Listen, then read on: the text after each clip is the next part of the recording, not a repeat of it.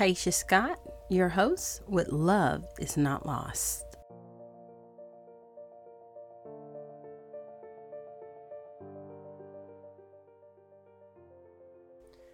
I've always been passionate about being married and seeing married couples and the beauty in marriage. As a married woman, I have grown in my own personal character being married.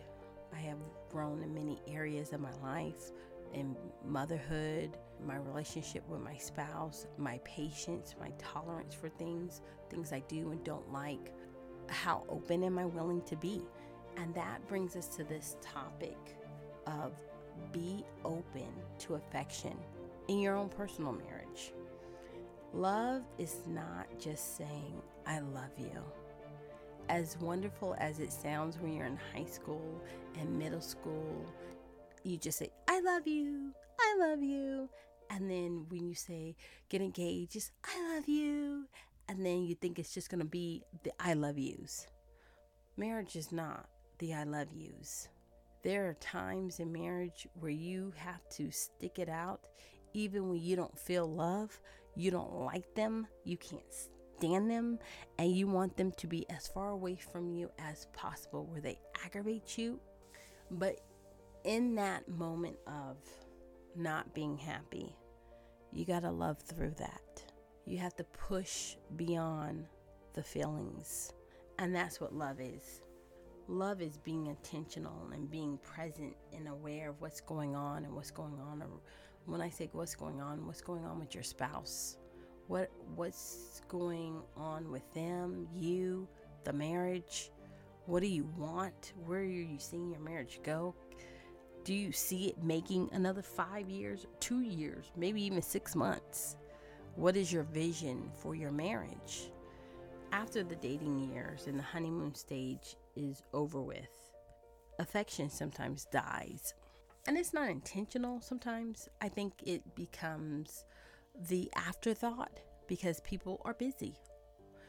And when you become busy, it's like, oh yeah, love you by click. Or in, in a text, maybe, maybe not even a love you, I'll see you when I get home.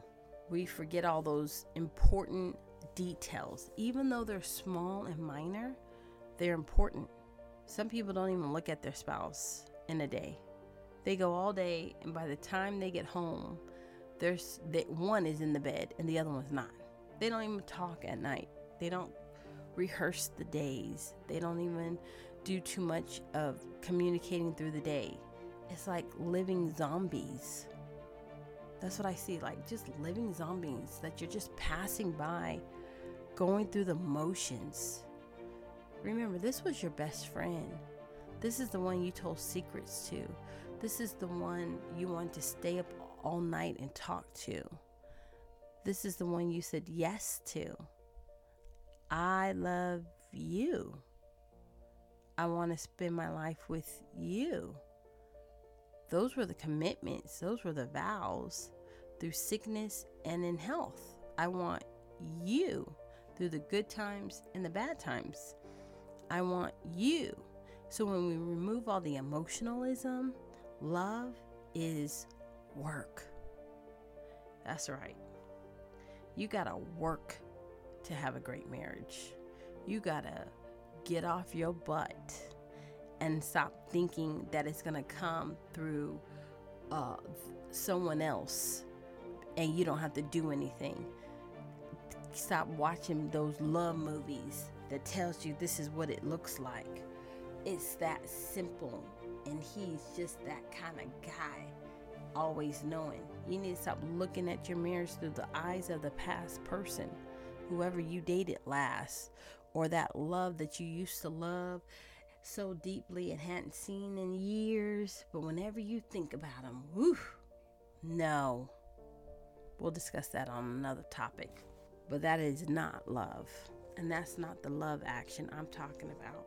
When I say affection is mental, your affection towards your spouse is mentally. It starts mentally with yourself.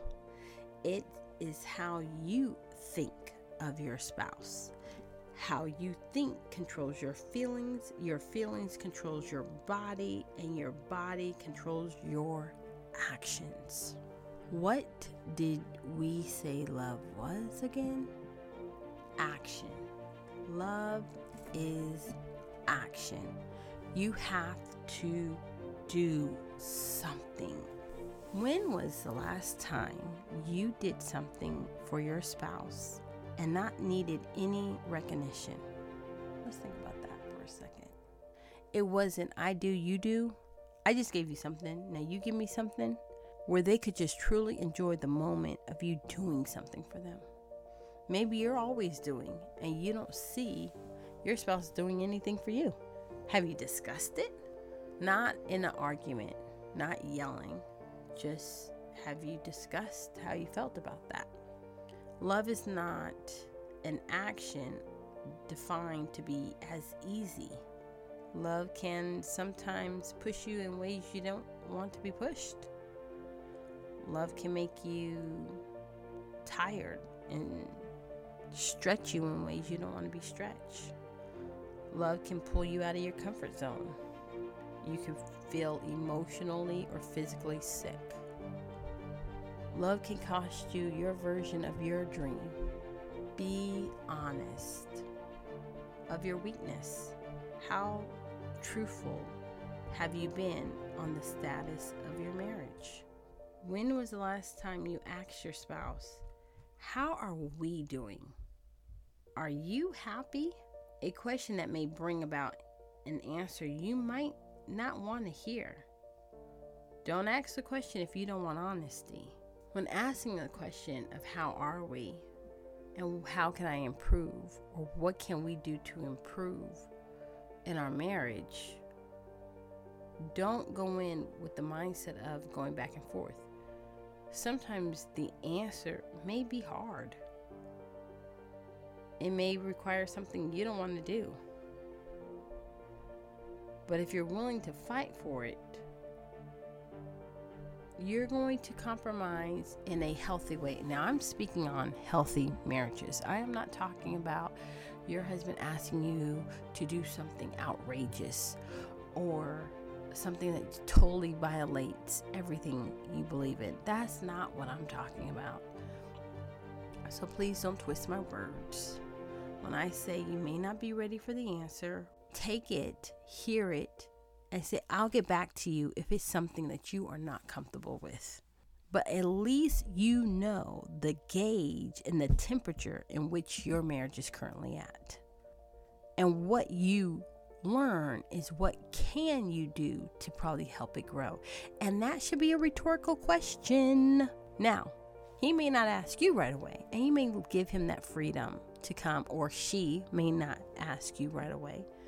But when you start working whatever ideas they give you, and you start doing even more, sitting down asking the Lord, what do you think? What can, how can I prove um, this marriage? and taking those ideas too. And as you grow in those steps, then the question may come back to you as a rhetorical question of Are you happy? And what can I do to help make this marriage be successful and strong?